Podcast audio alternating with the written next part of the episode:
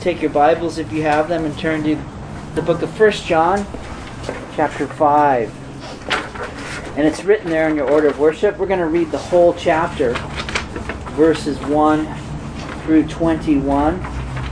Um, we actually went through the whole book of First John uh, uh, in this uh, last year when when I've been up here doing the uh, exhortation, and so um,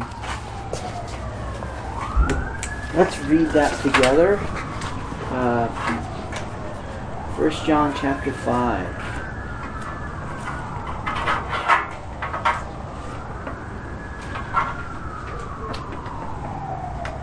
Everyone who believes that Jesus is the Christ has been born of God. And everyone who loves the Father loves who has ever been born of him. By this we know that we love the children of God, when we love God and obey his commandments. For this is the love of God, that we keep his commandments.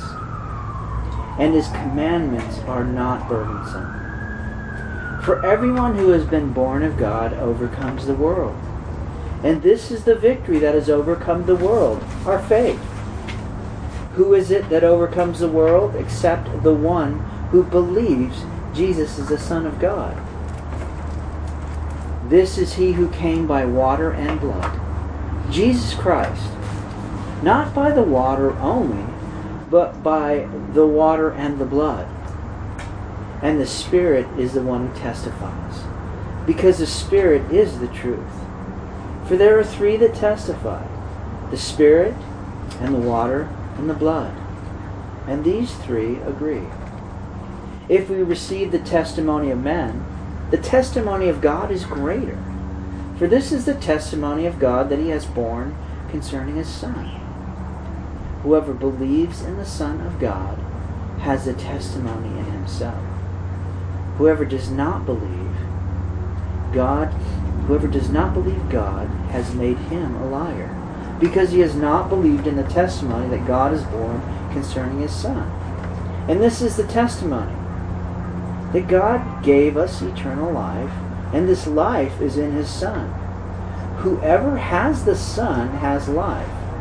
Whoever does not have the Son does not have life. I write these things to you who believe in the name of the Son of God, that you may know that you have eternal life. And this is the confidence we have towards him. That if we ask anything according to his will, he hears us. And if we know that he hears us in whatever we ask, we know that we have the request that we asked of him.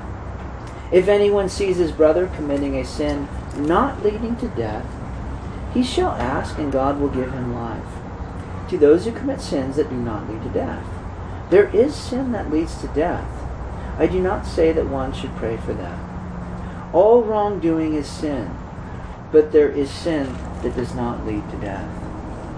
We know that everyone who has been born of God does not keep on sinning, but he who is born of God protects him, and the evil one does not touch him we know that we are for God.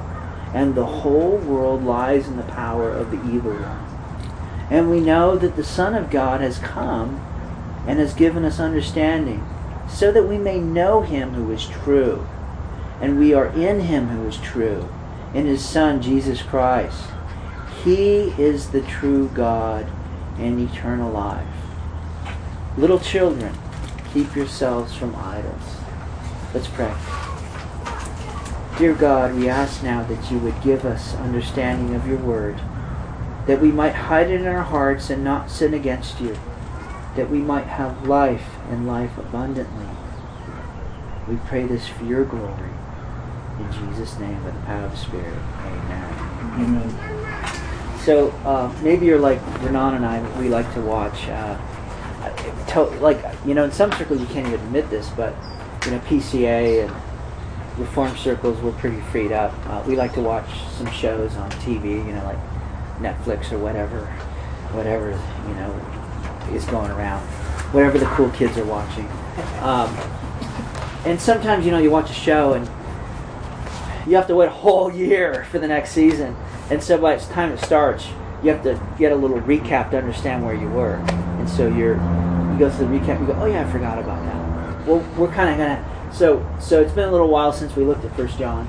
Um, so just a real quick recap. Um, what we've been told about First John is that what what John what the situation uh, that was taking place at the church that this letter was written to. This was a letter to be read in public. Um, n- not necessarily something that's to be dissected minutely like we do in church all the time, um, which is a, is a good process. I mean, a good uh, exercise, and it's very beneficial to understand the words and the context and the meaning and the grammar. But we have to uh, understand at first it was just a letter to be read, and so the people would take it in as they as they, they read the whole thing at once. And uh, Paul, uh, excuse me, John was writing, the elder John, who is uh, the disciple whom Jesus loved. That's what uh, Christian church has agreed upon since for, for, for thousands of years that he is the author of this book. He is the one who laid on Jesus' breast. He's the one who wrote the Gospel of John. He's also the one who wrote the book of Revelation. All right. This John is writing to a group of believers who suffered a schism. Now, uh, there were people that were in the church that, uh, for whatever reason, uh, fell into the temptation of the devil and started teaching something contrary to what the apostles taught.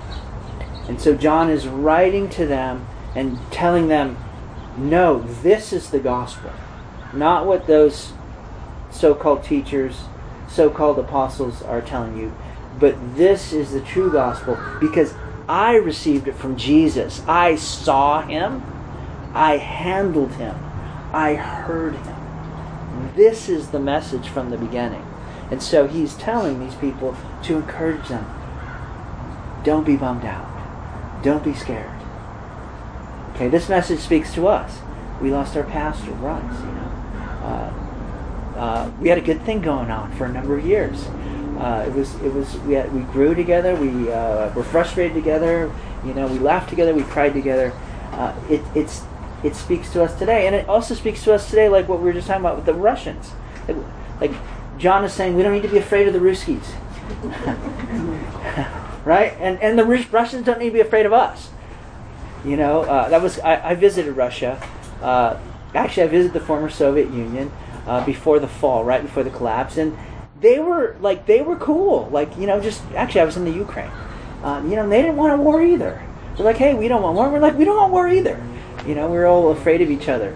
Uh, that's for free, but uh, um, it speaks to us today because not because pie in the sky, but because Jesus is King, right? Jesus is the true King.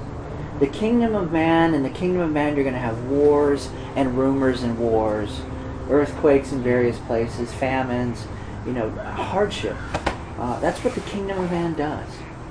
You know you look back to history the, the, the uh, if you look back in the old testament you see immediately after the fall cain and abel are born immediately what happens eve thinks uh, uh she has a child, a son, and she's thinking, oh, great, this is going to be the one who's going to crush Satan's head and names him Cain. What does Cain do? Kills Abel. So immediately we see the strife that's in the kingdom of man. And, and it continues. But King Jesus has come and he rules and reigns. And so John is saying, believe in this Jesus. Mama, can because you give me he is true God and true man. He is God come in the flesh, uh, meaning that God Himself came down and clothed Himself in our flesh. It didn't. He didn't appear to be flesh. He really was flesh, so He could truly redeem us and truly heal us. All right. So we begin at verse four. For everyone who has been born of God overcomes the world.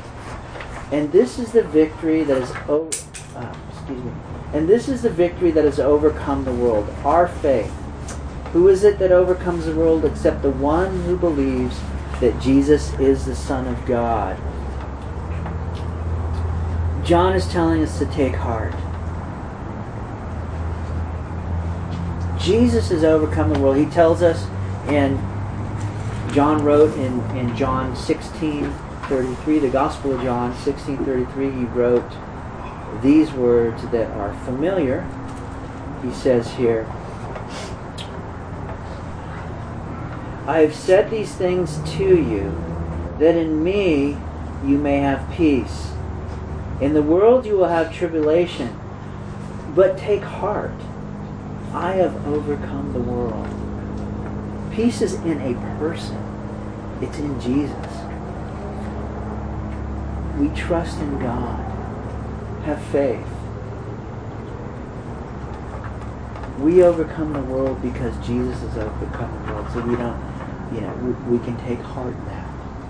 All right, and the testimony of the Old Testament is that when people had faith in God, they did something, right? Adam and Eve had faith in God, so what did they do? They had more kids. And then Seth was born, right? Noah had faith in God, and what did he do? He, he built an ark, right? Uh, David had faith in uh, God, and, and he did, uh, well, he killed Goliath, right? And he did many other great things. Uh, and my point is that, is that as believers, we have faith in God, and so we continue to carry on and trust God and not be fearful and, and stop living. Right? We're to carry on what God has for us, and that's to live as believers, to love God and love our neighbor as ourself. And then uh, John reminds us uh, about who Jesus is.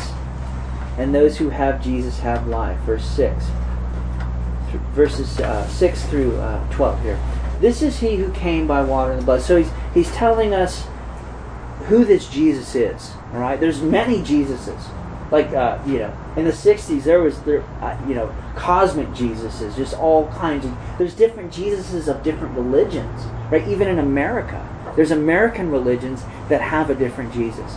John's reminding us of who the true Jesus is. This is he who came by water and, and blood, Jesus Christ. And so by this time, this is written uh, years after the Gospel of John, years after Jesus was here on earth, he, this the term Jesus Christ has become a term of divinity. Right? It's not just literally Jesus the Messiah. It, it, it, it, has come to mean that, that God has come in the flesh as the Messiah to redeem his people. Right? He, uh, the conquering hero that uh, the Messiah is to be and who is.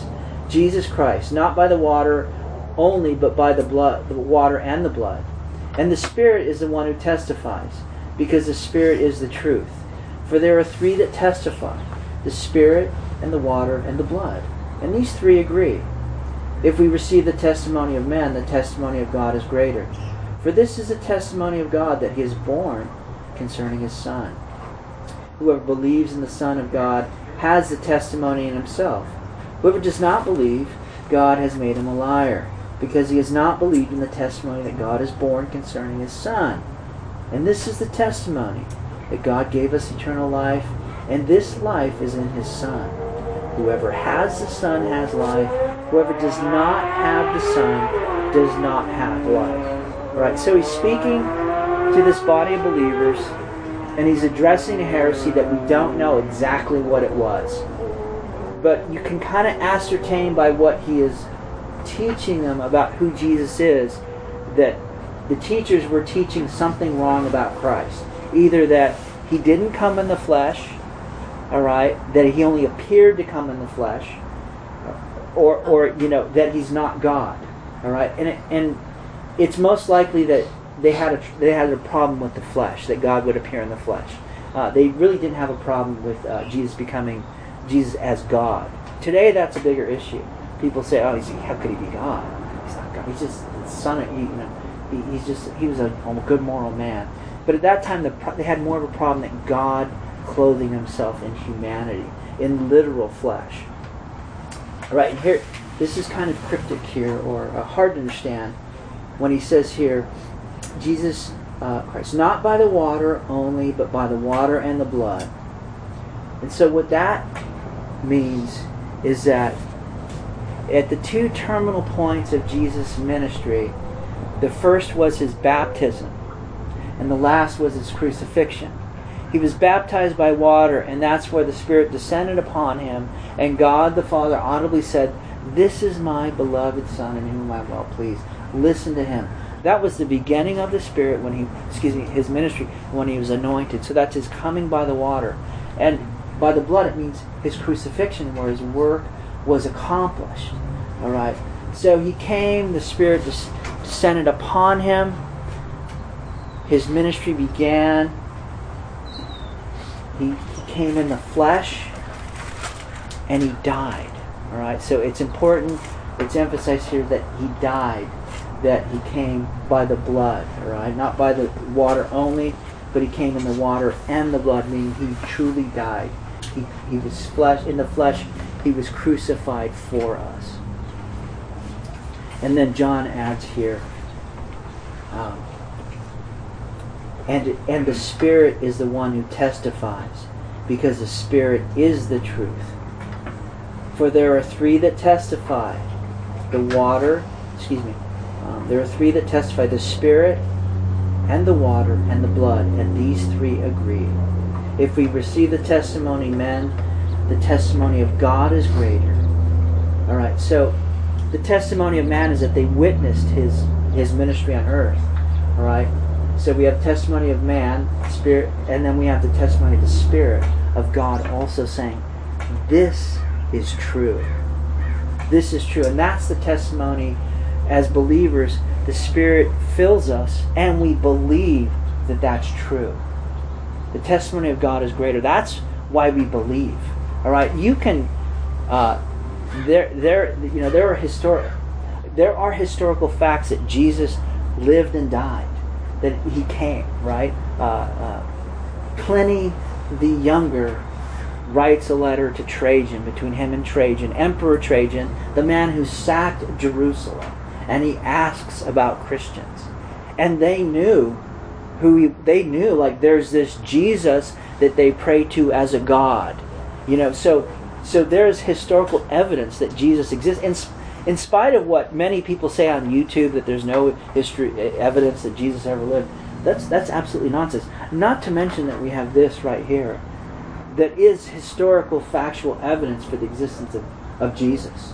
You know, uh, uh, but even that, it takes a spirit for us to truly believe and make us born again, so that we true that that we believe it and that uh, the salvation that Jesus merited is now ours.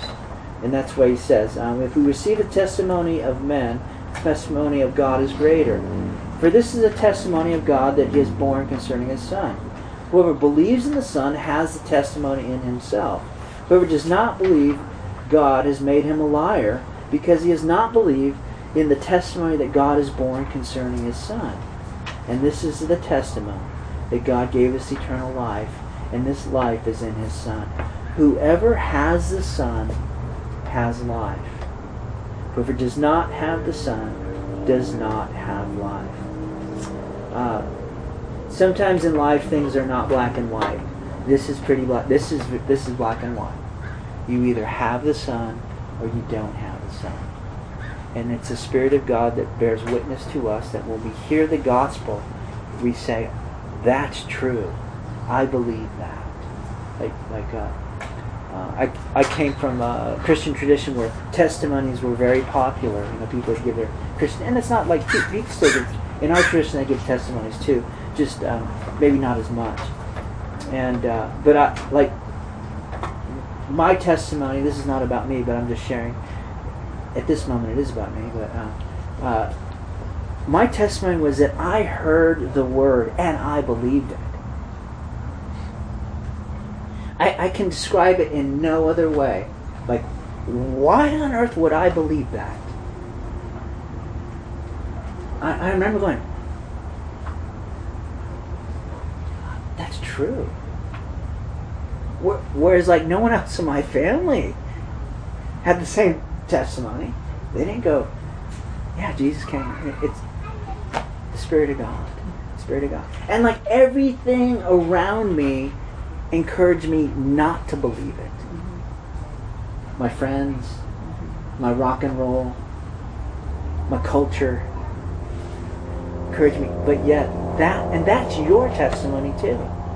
You know, and, and some of us are blessed with Christian family and then and that's huge blessing. But your testimony is going to be the same. I heard the gospel and I believed it. And that's what he's reminding them. That it's a spirit in you. And that you're believers because you believe the message. So he says, verse 13 here, why he wrote these things. And he also says in the Gospel of John why he wrote it, so that you might believe and have eternal life. Verse 13 I write these things to you who believe in the name of the Son of God, that you may know you have eternal life. And this is the confidence that we have toward him that if we ask anything according to his will, he hears us. And if we know that he hears us in whatever we ask, we know that we have the request we ask of him. You can know you have eternal life. Uh, because your faith is in Jesus, not in your life. Right? We sin. We, you know, uh, we mess up. Uh, I, I, remember uh, Renan and I when we were late teens, early 20s, we would go to uh, certain kind of evangelistic meetings all the time, you know, and so, you know, people were tempted to walk forward all the time at the altar call because they messed up that week, right? And they'd say, "I messed up." It's like I got to get saved again. It's like, no, you don't, brother. You believe in Jesus. Just confess your sin, repent. You know, part of repentance is, um, yes, you you you know, you've heard me, you know, often it's a military term where you just do an about face and you turn from what you're doing, right? But really, what it's acknowledging is you're just wrong about everything in life and you just come to agree what Jesus says. Like, I'm wrong. I can't. I can't earn my righteousness, and we try. That's our default mode is to uh, is to try to earn our salvation. But okay, so repentance is, is agreeing what God says about us and our need for Jesus, and agreeing that we should be holy. So I'm not saying that that we just sin and just go whatever, c'est la vie, you know. Um, uh, to err is human. No, okay, we change our mind about it and go, that's wrong, and God help me to live a holy life. And because His Spirit lives in us, we can't continue in the sin. And that's what, and that's what uh, John reminds us here. He says, uh, he, he tells us we have confidence in prayer and, uh, and that we know that we have the requests we ask of Him. All right. If anyone sees a brother committing a sin not leading to death, he shall ask God. He shall ask, and God will give him life to those who commit sins that do not lead to death. All right. So we learned uh, early on that in the first chapter that there's no one sinless. Right. If you say you're sinless, you're, you you make God a liar. Right. So we know that that everyone sins. Right. But then he's telling us not to sin and that he who's born of God does not continue in sin. So what he's saying is we can't continue in that state of unrepentant sin. And, and, and, and he says also earlier that sin is lawlessness. So what he's talking about, there's two things. There's a Christian who still sins a little because of sin nature, and it troubles them, and they're bothered by it. But then there's those who sin, it doesn't trouble them. They think it maybe even it's good. They think like I'm supposed to live, right? They think like uh, don't deny yourself. It's you're not being true to yourself. They call it you're repressing that your your nature, uh, your identity, right? No, no, that's wrong. Um, so John is showing that there's a difference when the Christian sins and when the unbeliever sins, and that's why he says. Um, there's sin that leads to death. I do not say that one should pray for that, right? Um, you, you know, uh, I'm sure you've heard the phrase the blasphemy of the Holy Spirit, the unpardonable sin. There's always people talking about what that is. Is it like murder or, you know, adultery or, you know, and simply what it is, it's denying what the Spirit testifies about Jesus that he is the Son of God, that he came to redeem God's people, that he is the only way to heaven. That's the blasphemy of the Spirit. That's the sin that he's talking about that leads to. It's the only sin that can't be forgiven because it's too late. And so what he's saying is those who believe in Jesus, they're not going to do that. They can't because the Spirit of God is in them. So take take heart and be encouraged that that Jesus is faithful. He's going to carry us all the way home. We don't have to fear. That's why he says, verse 18, we know that everyone who has been born of God does not keep on sinning, but he who was born of God protects him, and the evil one who did, does not touch him. All right, so he he says that everyone who's been born of God, believers, does not keep on sinning, but he who was born of God protects him. That was that's Jesus. Jesus protects us, and the evil one does not touch him. We know that we are from God, and the whole world lies in the power of the evil one. And we know that the Son of God has come and has given us understanding, so that we may know him who is true. And we are in him who is true, in his Son Jesus Christ. He is the true God and eternal life. There's only one mediator between God and man, and that's the man Christ Jesus. Jesus is the only one who can save, and he saves us completely. We, we really do have nothing to fear. Right? And it, too often we're just weak and afraid, and that's okay. Right? But the Word of God reminds us, reminds us that we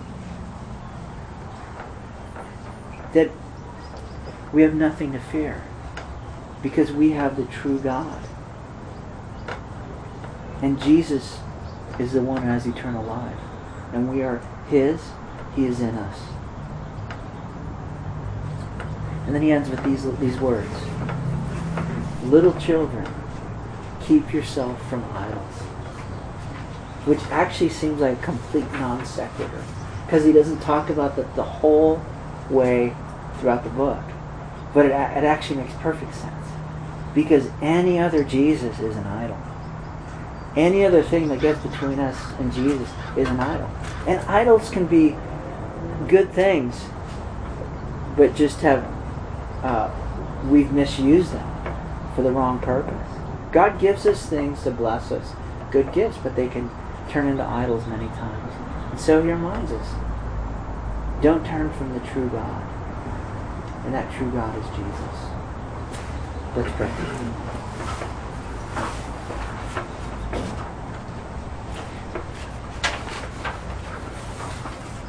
Thank you, Father, for your word that is true. Thank you for your spirit that directs us in truth. Thank you, Jesus, that you came not by the water only, but water and the blood, and that you are a complete Savior. Hallelujah. Bless us now, we pray. Bless your people for your glory. In Jesus' name, amen.